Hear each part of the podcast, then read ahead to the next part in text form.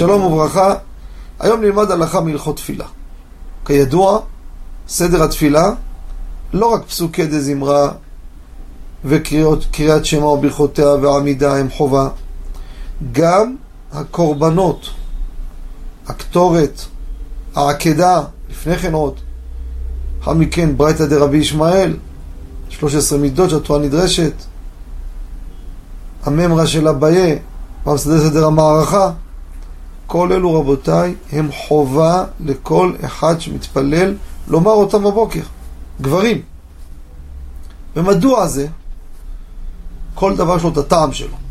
וצריך לדעת שרבותינו תיקנו שהאדם יזכה, וחייבו את זה, בקריאה שלהם שכבר הוא מקיים לימוד מקרא, משנה, גמרא, כל מה שמסביב. וכיוון שזה כך, כידוע, אדם שלומד, אם הוא לא מבין, הבנה מינימלית אפילו, זה לא לימוד.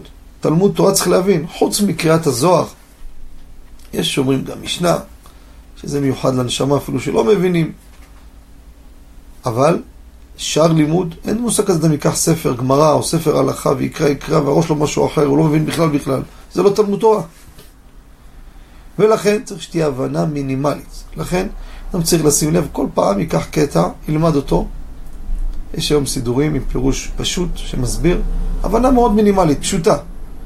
וממילא תהיה פה הבנה, ואז יחשב לו כלימוד תורה, ואז הוא קיים את התקנה ואת החיוב שכל אחד חייב לומר בכל בוקר בתחילת תפילת שחרית.